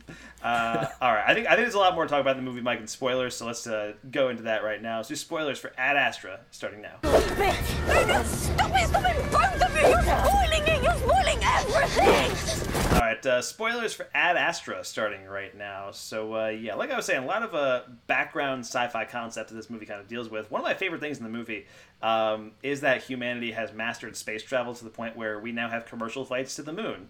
Um, Yeah. You know, and you see kind of Brad Pitt on like a space, like you know, there's a stewardess kind of like floating through the the like the rocket, and she's like passing peanuts out uh, and that kind of thing. Uh, and then you get to the moon spaceport, and it looks exactly like the airports that you see on Earth, like you know our normal airports, complete with Applebee's and Subways, and I, I think it's just this like you know Brad Pitt kind of comments on it in his voiceover a little bit, but it's just it's this background glimpse of how commercialism like infiltrates these things that we find beautiful.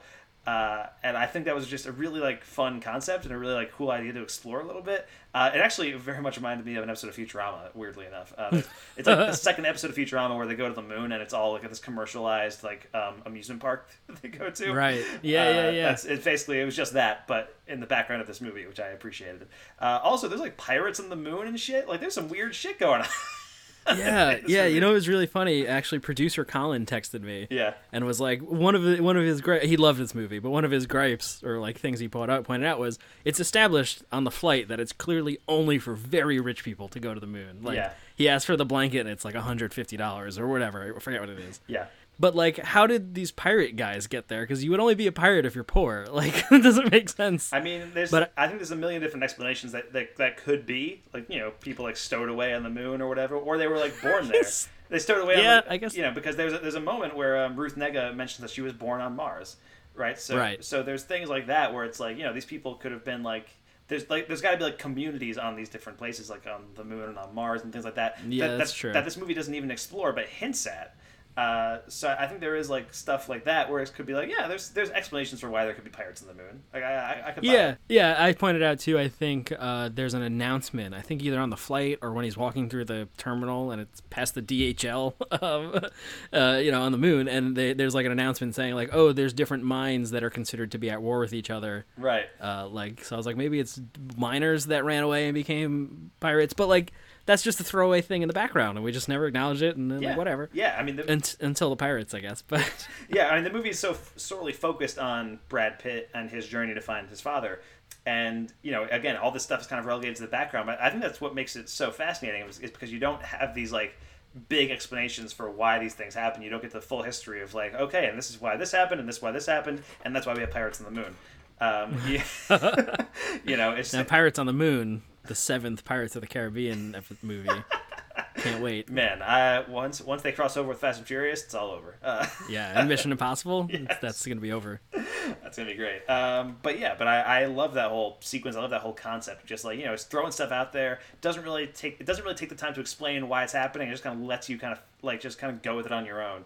Uh, Yeah. I appreciated that for it. And you know that whole sequence where the pirates ambush them, I think is great. Uh, and they're you know it's Brad Pitt and Donald Sutherland, and one guy dies, and it's just it's wild. And again, there's like periods like this movie's most like 95 percent this like kind of hypnotic, cerebral, kind of inwardly emotional sci-fi movie in the almost in the vein of like a Terrence Malick movie, uh, in some way. I thought of that a lot. Yeah. Yeah.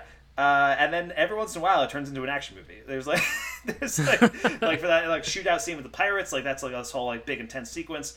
Uh, the scene, there's a scene in the movie where it like turns into Event Horizon for like ten minutes. Yeah, uh, you know.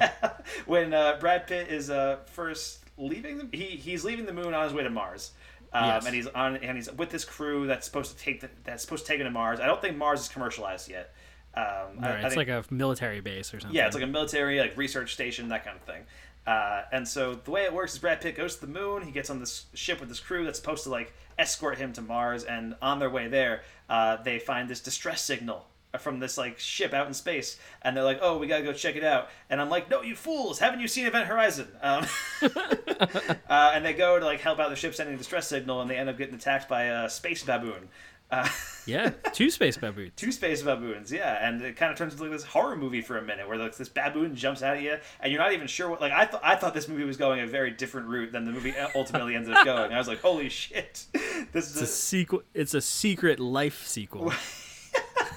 can, can you imagine if like you know the movie was like halfway get through and they do this thing where they go to the ship and the space baboon attacks them and then suddenly Sam Neill without eyes comes out and it's just Oh, and it turns out this is Event Horizon 2 the entire time this weird art house sci-fi Event Horizon 2 It all tracks. I, I I would have flipped out like like imagine like when Split ended and it revealed that it was a secret Unbreakable sequel. Imagine imagine that times a hundred with me in the theater. I would have Yeah. I would have stood up and like you know just started applauding. Like I would I would have been absolutely insane. Um, but But it's not. but it's not. I, and to be fair, I think the movie we got is way better than whatever that movie would be. But uh, but there was that brief moment where I was like, oh man, this is Event Horizon 2 all over again. Yeah. Um, yeah, it's so weird that scene, that shot when uh, when he finds the captain or like finds his captain, and he and he's just like you just see the body shaking. Yeah. And you're like, what the fuck is going on? And then it like slowly turns and it's a baboon. Like Yes, what? So good.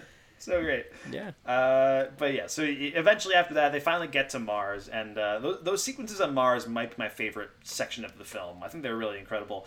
Uh, just the way, like you were mentioning before, the way Mars is so fully realized, and the way it uses the color red is just like there's so many different shades of it. It's so cool. It kind of reminded me of Ex Machina actually. Um, Yeah. The way it's kind of like reflecting in the hallways and things like that. Uh, and uh, you get that awesome supporting performance from Ruth Negga during that segment, and she's great in the movie. Uh, also, you get this, this awesome scene where Brad Pitt's trying to send this message to his father, and I think that's like arguably the emotional crux of the movie right there, at least until the very end, um, when he finally meets his father. Um, Yeah. But like that whole sequence where he's like reading the prepared statements that they wrote out for him, and then he kind of starts speaking from the heart a little bit. Uh, I think was really great. Uh, and also Natasha Lyonne is there. Like hell yeah, why why not Natasha Lyonne, right? Um, that was just one of the moments where like the sound design really stood out to me. Hmm. Because it's like Cage or Cage, Jesus, it's Brad Pitt. You spent too much time uh, talking about Nicolas Cage movies. My Event Horizon moment. I crossed. I cro- I don't know what just happened. I went through a different universe. Wait, we're going. We Uh, don't need eyes to see Cage. Uh, Now Sam Neill and Nick Cage in a movie. That should happen. no, that's a movie. Yeah. No, that's a movie. Anyway, back to Brad Pitt. He's in like a soundproof room in that. Right. And like you're hearing him th- through the microphone in the room. Like I don't know, it's just one of those moments where like I really noticed the like care and the sound design around a lot of stuff and a lot of the like silence in this movie, right? They're in space. A lot of it is people breathing or people talking over a radio.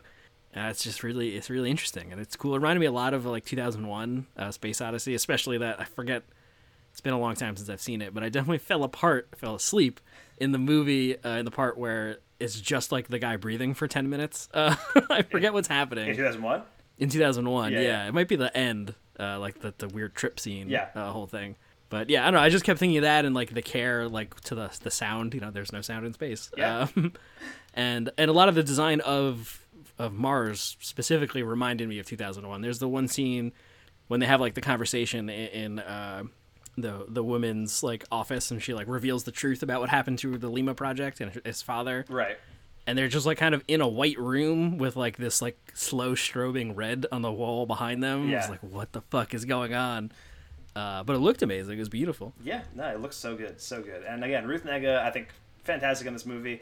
Uh, and I mentioned before, she she mentions that she was born on Mars, and again, that's just one of those small sci-fi details that just it sent my mind in a million directions when she said that. Like I was like, I had so many questions. Like, is she a U.S. citizen? You know, uh, how long Right. how long have we lived on Mars? Like, how long have we had people on there? Are there large communities on the planet? You know, and that's part of what I love about the movie. It introduces those ideas as a backdrop to the world it creates, uh, but doesn't fixate on them because the story that it's telling is uh, Brad Pitt uh, looking for his father. But the I think the idea is like you know.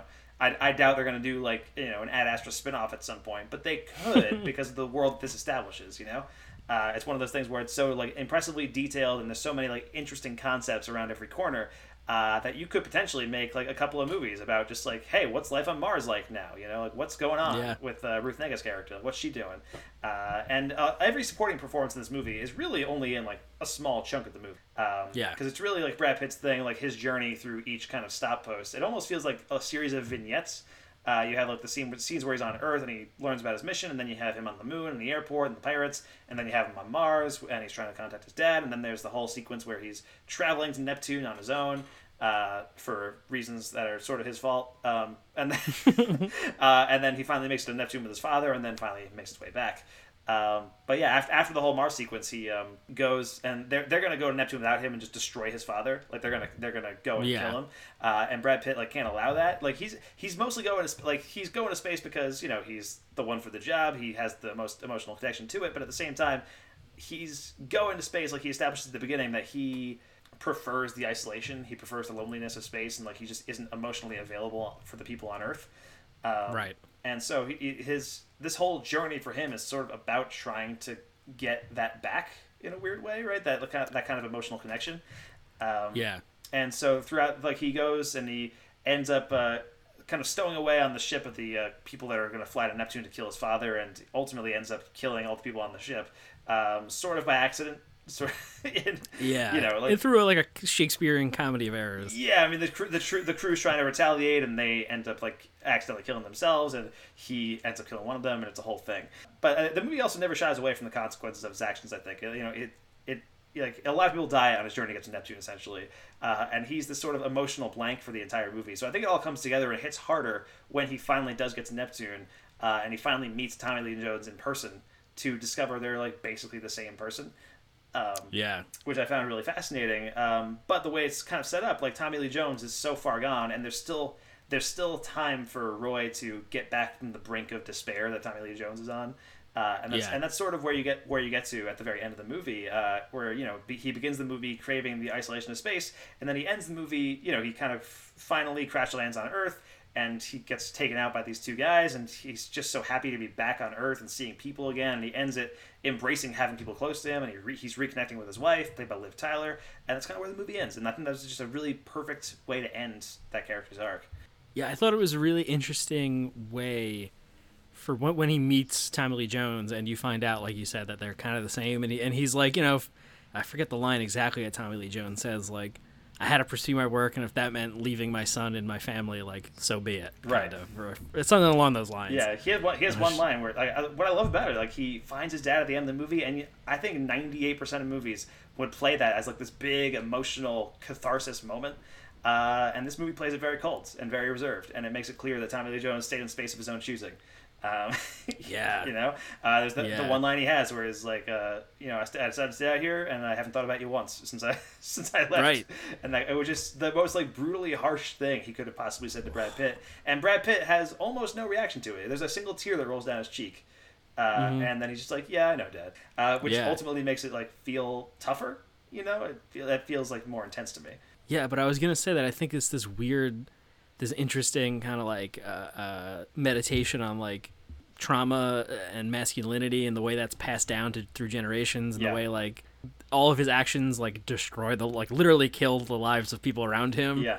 Uh, and the way that all kind of stemmed from his father and and I thought it was a, a I kind of appreciated the way to not have that be like a fairy tale reunion. Like it doesn't save his dad, and his dad doesn't want him to be saved. He doesn't want him there. He's like, get the fuck out of the way. You're you're in my way. But that was so weird. I thought it was very weird at the end where like, uh, or just before that, I guess when when they're like kind of getting ready to leave, and Tommy Lee Jones like kill, kills himself and he's like gets him to let him go. I, like that seemed so contrived. I, I don't was- know. I thought that was incredible. I, I thought that was great. I, I, I like that, that moment where Tommy Lee Jones like unhooks himself and like just you see his body like 'cause it's it's so like the way it's shot like it's just it like he basically does it off screen and then you see his body like floating in the background. Yeah, yeah. Um, and when I saw like I literally gasped in the theater like I audibly like had a very loud gasp. Uh, and he like launches into deep space and Brad Pitt does go after him and Tommy Lee Jones is able to like kind of push him away and get him to let let him go. Uh, Yeah. yeah, I thought I thought that was a I, I, I thought that was an incredible moment. I don't know. It just felt weird, like the whole time where he's like, either I, we're both gonna die or I'm gonna die, and you get to decide. I guess I don't I don't know. It was, it was just like muddied my reaction to the scene before it. I guess. Okay. But it's definitely powerful. Like it's definitely intense and scary, and and you know that whole. It's just them breathing. right. That's, yeah, I was, the silence really like that really emphasized the silence of that scene where it's like you don't hear like there's no there's no sound going on. Uh, Yeah. And again, he's just kind of floating in the background, just really suddenly, like he's going really fast, and it's like holy shit. Yeah, it really like knocked me. And that's what I like about the movie is like I think there's a lot of like cerebral sci-fi movies that don't have really intense, exciting action sequences, and this one does. Right. which I appreciated about it, um, because I, I love my like weird cerebral sci-fi movies, but you know they can be a lot every once in a while. Um, Yeah. And you know this this one almost like kind of takes a break from the cere- cerebral sci- sci-fi stuff to you know throw in like you know this really intense action sequence uh, every like half hour or so, and uh, I appreciated Yeah. it for that reason. I mean, it makes it sound like yeah, I only like movies that have explosions every couple of minutes, and I do. No, no. and, and that's not what I'm trying to say. But I feel like this movie has a very good sense of pacing and like understanding, you know, how to keep a story interesting.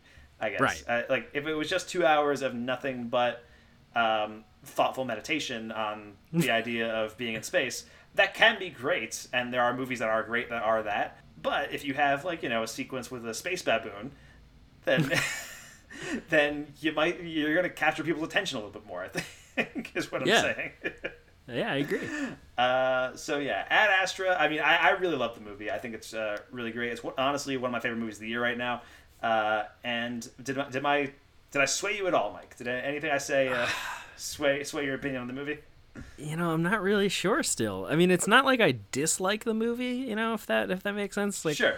I, I'm kind of in between. Uh, I don't know where I stand yet. Uh, I think it's I'm gonna have to see it again. I guess is what I'm saying. Just engage with it more and see what I see if I can make a decision. Because like, like I said, I'm acknowledging it's great. It, it like it is technically amazing, um, and I just don't know if if it connects with me. And I, I'm gonna have to try again. know? There, I mean, there are definitely movies that uh, that are like that for a lot of people, for for sure. Yeah. Uh, you know, the original Blade Runner took me a long time to really uh, appreciate uh, in its, Exactly. way. So there's stuff like that for sure. Uh, but yeah, if you're gonna see Ad Astra, I'd recommend doing it in a theater because just seeing that on the big screen with like the, the visuals and the sound design, like it's really like it's like nothing else out there right now. Uh, so I would recommend it just for that alone. Like it's just so cool to, to see. Yeah. Um, but all right, that is Ad Astra. Uh, any final thoughts on the movie, Mike, before we start uh, moving on to our next segment? Uh, no, because I'm kind of waffly, so I don't have any any enough. further thoughts. I'm, I'm gonna have to see it again. Stay tuned, I guess. All right, fair enough. So that is our review of Ad Astra. I loved it. Mike appreciated it, but didn't uh, really connect with it that much. Uh, and now, you know, Ad Astra's over. The credits are rolling. Let's say you're watching it on Netflix, uh, and you know suddenly the credits turn into a little square, and then three tiny squares appear at the bottom of the screen, and telling you, hey, if you liked Ad Astra, you may also like this. If you like this random movie, you may also like these.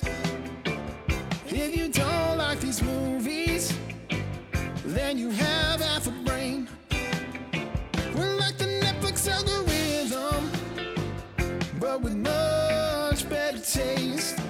So just let these random movies put a smile on your face. All right, and now it's time for You May Also Like, the segment of the show where we kind of give our own Netflix algorithm recommendations uh, for movies based on the movie that we just reviewed, which was Ad Astra, of course, if you forgot after the last 20 seconds. Uh, because we're better than the, than, than the Netflix algorithm, right, Mike? That's the, that's the whole idea behind this. That's the theory. Yes. Yes, the Netflix algorithm is, is dumb. It's useless. It doesn't actually tell you what you want to watch. We're the ones who are like, hey, we know movies. We can tell you. yeah. We can tell you what to watch. So, uh, Mike, why don't you go first? Uh, what do you think people would also like if they liked Ad Astra? I think people would also like uh, 2016's Arrival, directed by Danny Villeneuve. Yeah. Uh, starring Amy Adams and Jeremy Renner. Okay, this is where you want to get to, right? Here's the question. Okay. So, first, we need to make sure that they understand what a question is. Okay, the nature of a request for information along with the response. Then, we need to clarify the difference between a specific you and a collective you because mm, we don't want to know why Joe Alien is here. We want to know why they all landed. And purpose requires an understanding of intent. We need to find out do they make conscious choices or is their motivation so instinctive that they don't understand a why question at all? And, and biggest of all, we need to have enough vocabulary with them that we understand their answer. I get it. Stick to your list. Just don't add anything to it. Uh, this I think was my number one movie that year. It was. I don't. Rem- yeah. Yes. I, I, am glad that you remember. uh, but yeah, uh, it's just this this deeply, deeply, deeply human story with the tissue box knit tissue box cover of a science fiction alien movie Sure, uh, over the top of it. Um, you know, a- aliens come to Earth, and there's this. The Amy Adams is a linguist, I think, or something like that, uh, trying to Okay. just decipher what's going on uh, and what they want. Yes. And yeah, I don't know. It just it just clicked. I mean, obviously it's sci-fi aliens. We're they're not. We're on Earth. We know we're not in space. But uh, this deeply human story about memory and and time and uh, what it means to live life, like to have an experience, knowing what the ending might not be great, uh, or you know, going against what you're not sure about. Yep. And just like yeah, fucking Arrival, man. What a great fucking movie. Yeah, I have not watched Arrival since it was in theaters, uh, and I really liked it back then. But I haven't, I haven't uh, seen it since. I'd like to rewatch it because it was, it was really good. Uh, Arrival, Yeah. some really solid stuff. And I think it's interesting that you picked a movie that um, is so emotionally involved compared to Ad Astra too. Um, yeah, that's a really good point. which I think, which I think is kind of cool, and it's also sort of a movie about parent, a parenthood as well. Yeah. So there's, I think, a couple of like thematic connections between Ad Astra and Arrival that you can definitely kind of point to. Uh, but it, al- it al- it ultimately plays like kind of the reverse, where it's like you know Ad Astra is this kind of distant, emotionally cold movie. Arrival is this movie about empathy and uh, you know kind of creating this emotional bond. So uh, Yeah, yeah, it is all just all about the human connection and and uh, you know, like it, love is the fifth element, basically. um, where like if you're good, you know, it's worth to go through pain to experience love in the end, uh, kind of thing. Did neither of us pick The Fifth Element as a movie? What are we doing, Mike? I don't know. I guess I'm all thrown out of whack. Yeah. All right. Uh, let's move on to my pick. Uh, I think if you liked Ad Astra, you may also like 1964's Robinson Crusoe on Mars. For the survival record, I've been taking Friday's oxygen pills. Chemically, of course, I have no way of analyzing them. As to how they work, I've noticed that I inhale and exhale and use the thin Martian atmosphere. But I don't need it.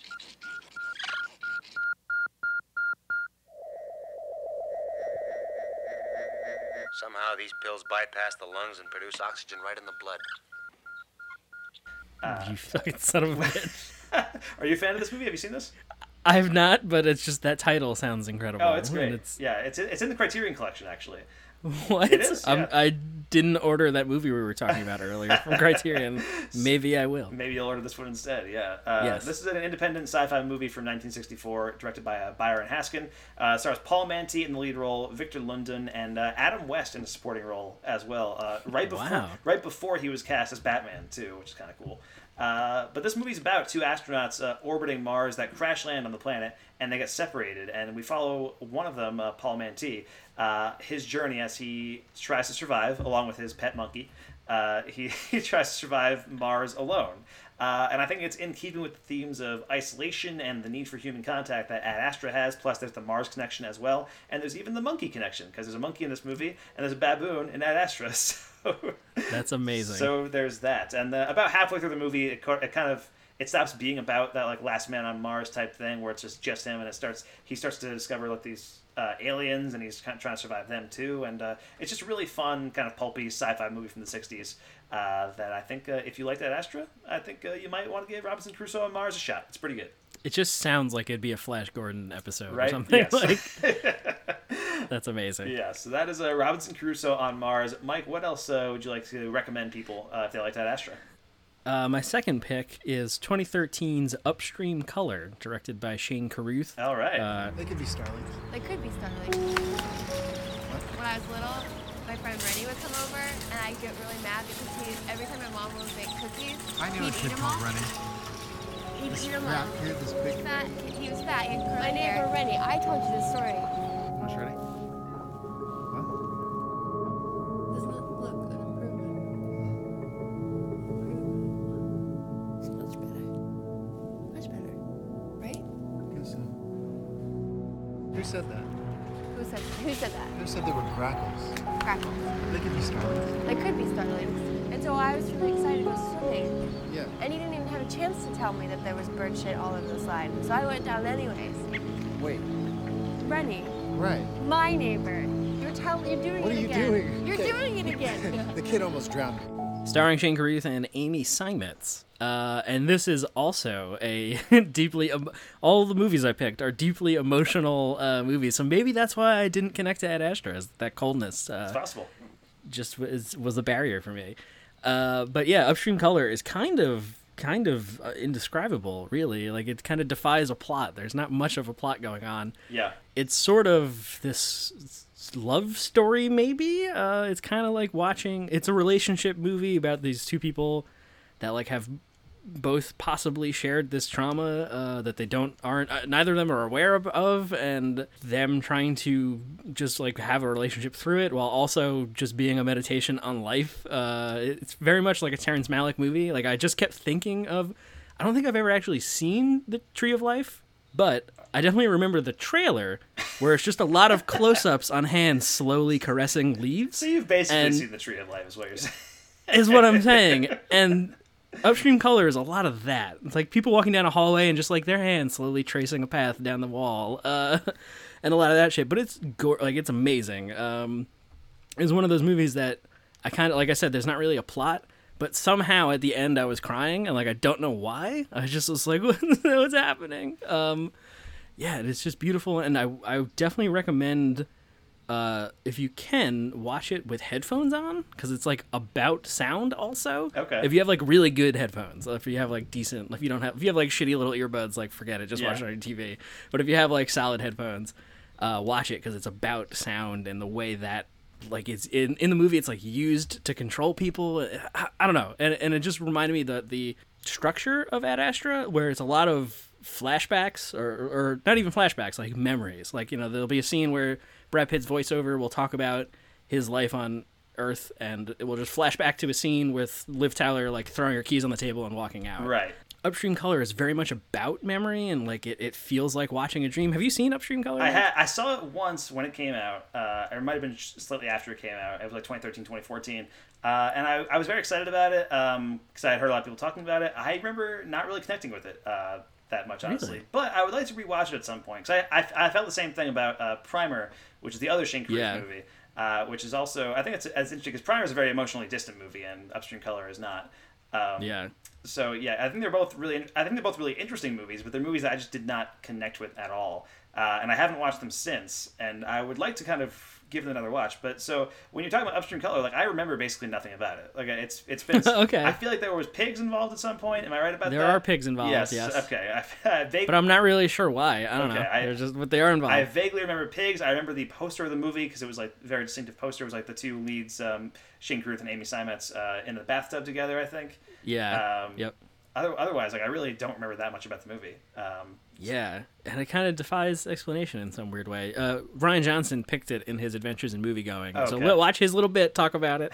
uh, it's like a three minute thing, Yes. uh, and then watch Upstream Color. It's available on the Criterion Channel. nice. Yeah, that's just I don't know. There's one there's one scene I just want to talk about real quick. Sorry, Yeah, because it just this movie affected me in some way. Um, there's a moment where it's like it's kind of this this guy who's like checking in on the pigs, uh, which doesn't make any sense. Sure. And he's like able to see people's lives and like check in on the people that the pigs represent, which there's a reason for it. um, Okay. If you see the movie, uh, but it's like he checks in on this guy right after his girlfriend dies or is being taken away in, in a ambulance or something. Yeah. And then he starts like reliving that guy's memory of right before that. And you just it's just this really weird, interesting thing where it's it's like the same scene six times in a row, and it just slowly morphs from them having an argument and him storming out of the house and being like, "Whatever, you're you're a lost cause," and he walks off. I'm going to the store, and then when he comes back, she's in the like the, the medics are there, and then it, it repeats as it slowly becomes him saying "I love you" by the time he leaves the door. Okay. Uh, you know, where it's just like the way your memory will change the story of what happened to you, so it's like a good memory. Uh, so I don't know, it's just really fast. That that one specific sequence like really blew my f- mind. Yeah. Uh, um, so I don't know. That's that's upstream color. That's a really long-winded way to say. Yeah, no, uh, I recommend that movie. That's really interesting. Yeah, again, that's a movie that's uh, it's, it was almost like my Ad Astra for you when I was Yeah. when it came out. Uh, where it's just like I appreciated a lot of it and I just didn't connect with the movie, but it's definitely something I would like to rewatch at some point. If you want a, a heady sci-fi cerebral thing, check it check it out. Upstream Color is the thing. All right, so yeah, that's Yeah. Upstream Color. Uh, and then for my next recommendation, I'm actually going with uh, one from director James Gray, who directed Ad Astra. Uh, and normally, I, I feel like I wouldn't do that. Are we allowed to do that? I was thinking about that. I was thinking about that to myself. Like, am I, like I don't know if I would normally do that because that's like it almost feels like cheating. But I am going with his previous film, which the reason I'm picking it is because a it was pretty underseen. Not a lot of people actually saw the movie, and b it's a very different movie from Ad Astra in terms of what the actual story is. But it, it covers a lot of similar territory, and that is the Lost City of Z. Neither country will accept mapping done by the other, so they've requested us to act as referee. Hmm. As you completed your mapping here with distinction, you came under our consideration. I see. Mm-hmm. Sirs, may I speak candidly? Please. My survey work was long ago. To be quite honest, I was rather hoping for a position where I might see a fair bit of action. Major, this is far more than just survey work. This is exploration in the jungle. The environment's brutally difficult. Terrible disease, murderous savages. The journey may well mean your life. At the very least, you will be gone for several years. But were you to succeed, such an undertaking could earn you soldierly decoration and even reclaim your family name. uh, which we mentioned a couple times during the actual review of Ad Astra. Uh, this stars Charlie Hunnam, Robert Pattinson, Sienna Miller, and Tom Holland, Spider-Man himself. Uh, And you know, it's the previous film from James Gray, and I think it covers similar territory. It's a true story about an explorer in the early 1900s, and he's played by Charlie Hunnam, who becomes obsessed with discovering this ancient city in Brazil. Uh, and his quest often puts him at odds with his family as he keeps uh, leaving behind his wife and his son, uh, you know, who are Sienna Miller and Tom Holland, uh, to go South Africa or South America and look for this lost city. Uh, and then the father-son relationship ends up actually becoming a major focus during the last third of the movie. And Hunnam's character, it just it's like a dry run for Tommy Lee Jones in Ad Astra, essentially. Is is it some kind of the fountain situation where like this is the Spanish con- conquistador plotline? Ad Astra And- is the weird sci-fi plotline. This is the weird sci-fi plotline. It's actually the same characters, maybe. Man, maybe it's this very elaborate setup from uh, James Gray. Actually, if that's the case. Yes. Uh, but yeah, so I, I thought I was thinking about that, and I was thinking about you know like again, this is a very this movie that came out in 2017. I think it cost like 30 million to make. It might have made back like 15 million on its budget. Played in very limited release. Uh, didn't play in any theaters near me. I had to watch it on DVD when it came out. Um, but it's so worth watching. I think it's really, really great. Uh, like Ad Astra, I think it's a very beautiful movie to look at. I think it's a very unique movie about exploration, and uh, I, I think you know Charlie Hunnam's actually very good in the movie, and I feel like Charlie Hunnam, not somebody who I think is generally very good in a lot of things. Uh, so not, not to knock Charlie Hunnam, I think he's probably a fine actor. He's great in Undeclared back in the day. Um, What? Did you watch Undeclared, Mike? That was a great show. Uh, oh my god, never mind. I was very confused. What did you think? I was thinking of what's that Justin Long movie? oh, Accepted, which is also a great movie. Um, I was like, wait, Charlie Hunnam was in that? There's a lot of people in that movie. There Maybe was. There is a lot of people in that movie. I don't think Charlie Hunnam is one of them, but uh, this, I'm not. I'm not making Accepted one of my picks because I, I don't know how how I would make that work. But Accepted is great. People sh- people should watch Accepted if they have. Right. I, I did four picks the last two times, so you can have four. you can have four. So, I, picks. mean, so I just gotta quickly figure out a way to connect Accepted to Ad Astra, is what you're saying. Correct. You see the scene where Jonah Hill puts on a hot dog costume and asks people to ask him about his wiener. It connects to what Brad Pitt is going through, the isolation and the loneliness that he feels. Right. The separation from the frat brothers and the separation from humanity. It's all it's all connected. Um, See, you did I it. did it. Uh, but any, anyway, The Lost City of Z. It's really, really great. It's a great movie of exploration. And again, I think if you want to have a better understanding of Tommy Lee Jones's character in Ad Astra, I think actually this is a really great movie to watch and kind of picture Charlie Hunnam turning into Tommy Lee Jones and Tom Holland almost as if he's the Brad Pitt character uh, in the movie. I mean, Tom Holland doesn't really become a factor of the movie until like, the last like third. Um, but Mhm. still, it's really it's really interesting stuff there. Wanted I remember when that came out and I wanted to see it and I just never got around to it. But so I guess I'm gonna have to watch it. I'd recommend it. Yeah, it's really good. Uh, all right, that is the Lost City of Z. Mike, you have one more to go through. My last pick is 2009's Moon, directed by Duncan Jones. That's a great starring one. Sam Rockwell. Love that movie. Yeah. Sam, is everything okay? Sam, What? you don't seem like yourself today. Has Uh, something happened? You know, can you turn that off? Please? Jesus Christ.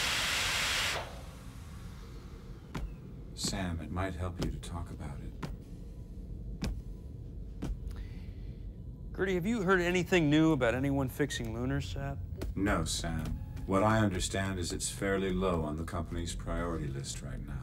You tell them to sort that out. You know what I'm talking about? That's not. I've only got two weeks, but it's not fair to whoever's coming up here next. I will, Sam. Do you want me to finish cutting your hair later? Nah, come on, let's finish this. Yeah, I mean, uh, talk about a movie uh, exploring the, the isolation of space. Uh, Yeah. the- you know, the, the dehuman, dehumanization of that, uh, what that means, what that does to your psyche. Sure. I remember, ironically, this is a movie that uh, my friend in college uh, torrented and got caught torrenting. and it's always been this movie that, like, he refused to watch after that, like, after he got, like, in trouble from SUNY Albany. You know that's weird. I had a similar um, I had a similar thing with that. Uh, Really? Where I, we were at a friend's dorm and I brought over my Blu-ray of Tucker and Dale versus Evil. Um, Nice. And we got caught that night while we're watching Tucker and Dale versus Evil, uh, drinking in the dorm, and so we weren't supposed to be doing that. um, and so we got we got written up by our RA, we got documented and things like that. And I still have my Blu-ray of Tucker and Dale versus Evil. I have not watched it since. Uh, oh my god. you would love it. That's the best part. It's a, it's a great movie. It's great. I, I I had seen it before, like before that. Oh, okay, Yeah, okay. I, I had seen the movie. I think I had seen it like once, and then I like brought it over and was like, hey, you guys gotta watch this. It's really fun. And then we got documented, and I was like, well, never gonna watch that movie ever again. It's Never bad, mind. It's bad luck. Threw it out the window. Um, but yeah, back to Moon. Yes. Um, yeah, You, just. sh- you sure you don't uh, want to work in Tucker and Dale versus Evil in your recommendations somewhere, Mike? Oh man, you know, is there a monkey in Tucker and Dale versus Evil? Uh, I don't believe there is. I'm surprised there's not. Um, but yeah, Moon. Uh, just this deep. Uh, is it still a spoiler to talk about Moon? It came out ten years ago. I would say I would say it's probably fine. It's I would say it's not a spoiler anymore because they use the ending of Moon as a joke in Duncan Jones' new movie Mute. Um, Oh yeah, that's right. Remember that? There's a that which is kind of tangentially connected to Moon, uh, but Sam Rockwell has a cameo where they kind of make a joke about the ending of Moon. Where it's, uh, I mean, I remember my mind being fucking blown Oh, when he finds the clone, the other version of himself. Um, and you know, I don't actually remember the actual ending of Moon. Does he get off the moon? I believe he does. Uh, I, I, it's been probably like nine or ten years since I've seen Moon. Yeah. Actually, so it doesn't matter. Um, but yeah, yeah, I, I don't know. Just this this kind of cerebral, uh, you know, w- weird movie about isolation in space and, and what that does to you, and uh, with sci-fi shit going on. fair enough. I can tell you're kind of burnt out of this segment by now, Mike. It's fine. I'm just sleepy. I wasn't feeling too great, you know, before we started. I got I got that that it's impeachment day bump, so that's nice. Uh, that's, so was, that's good. Yeah. I was riding that going when we started, but I'm coming down a little bit. all right. Uh, all right. So I got one more to uh, get through, and then Mike, you can go to sleep. Uh, and. I, you appreci- know, I appreciate it. obvi- obviously, I picked. Uh, I, I had to pick something monumental for my final choice, Mike. Uh, Right. So I had to pick uh, an auteur film. I had to pick, you know, a, a two and a half hour epic. I had to pick something that was in the Criterion Collection. Of course. So of course, I went with Armageddon. Uh, I address you tonight not as the President of the United States, not as the leader of a country, but as a citizen of humanity. We are faced with the very gravest of challenges. The Bible calls this day Armageddon, the end of all things. And yet, for the first time in the history of the planet, a species has the technology to prevent its own extinction. All of you praying with us need to know that everything that can be done to prevent this disaster is being called into service. The human thirst for excellence, Notre soif and humaine knowledge, l'excellence et la connaissance. every step up the ladder of science, every adventurous reach into space, all of our combined modern technologies and imaginations, even the wars that we fought have provided us the tools to wage this terrible battle. Through all the chaos that is our history, through all of the wrongs and the discord, through all of the pain and suffering, through all of our times, there is one thing that has nourished our souls and elevated our species above its origins, and that is our courage. The dreams of an entire planet are focused tonight on those 14 brave souls traveling into the heavens. That man's not a salesman. That's your daddy. And may we all, citizens the world over, see these events through. Godspeed and good luck to you. Uh, the greatest entry into the Criterion Collection. It really is. Uh, obviously directed by Michael Bay. um, An auteur. in auteur, uh, two and a half hour epic. Bruce Willis, Billy Bob Thornton, Ben Affleck, Liv Tyler. Uh, Nice, nice connection. Yes, so uh, you know, I, I figure if you just watch Ad Astra, you might want to watch another space movie, but you might not want to watch one that's as heady and cerebral as Ad Astra is, right? Enter Armageddon. nice. This Michael Bay explosion fest about a team of astronauts slash oil drillers led by Bruce Willis to blow up an asteroid that could wipe out humanity as we know it. Uh, I think it's a perfect counterpoint, honestly, to Ad Astra's themes of isolationism, uh, since we've got the team dynamic here. You know that that's that's a movie that's very much about like or Ad Astra is very much about Ad, Brad Pitt being in space alone uh, and trying to regain his sense of human connection. This movie's all about the human connection. It's got a whole team of people uh, trying to get rid of this asteroid, which I appreciated. And you've got the added bonus that Liv Tyler is once again the wife that gets left behind on Earth. Uh, while her, while her husband goes to space to save the world. So- One day she'll make it to space. one day, one of these days, uh, in like it took 20 years between Armageddon and Ad Astra. So 20 years from now, Liv Tyler will make a movie that where she actually goes to space. Hopefully, Yes. we'll see. Fingers crossed. But uh, yeah, so uh, I wanted to end on Armageddon because I think it would be a really ridiculous double feature, and I think it would be a lot of fun to just do Ad Astra and then suddenly, boom, you're in Armageddon territory now. I think that'd be great. Uh, Perfect. So yeah, so to recap, Mike, what were your three? Uh, Arrival, Upstream Color, and Moon. All right, and mine were uh, Robinson Crusoe on Mars, The Lost City of Z, and Armageddon. Nice.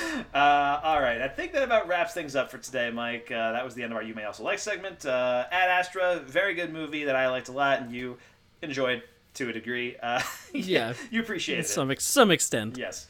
Uh, all right, Mike, where can we find you online this week? You can find me at MD Filmblog on Twitter and MD Filmblog on Letterboxd. And you can find me at M Smith Film Blog on Twitter and all our podcasts and stuff over at Rapture Press, uh, where you can find other shows like the Review Zoo as well, and our other podcast, The Complete Works, too. Uh, thanks so much for listening to Mike and Mike Go to the Movies. I'm Mike Smith. That's Mike DeCrescio. Uh, don't forget to rate and review the show on Apple Podcasts or any other podcast app. And if you want to contact us, hit us up at Mike and Mike Go to the Movies at gmail.com.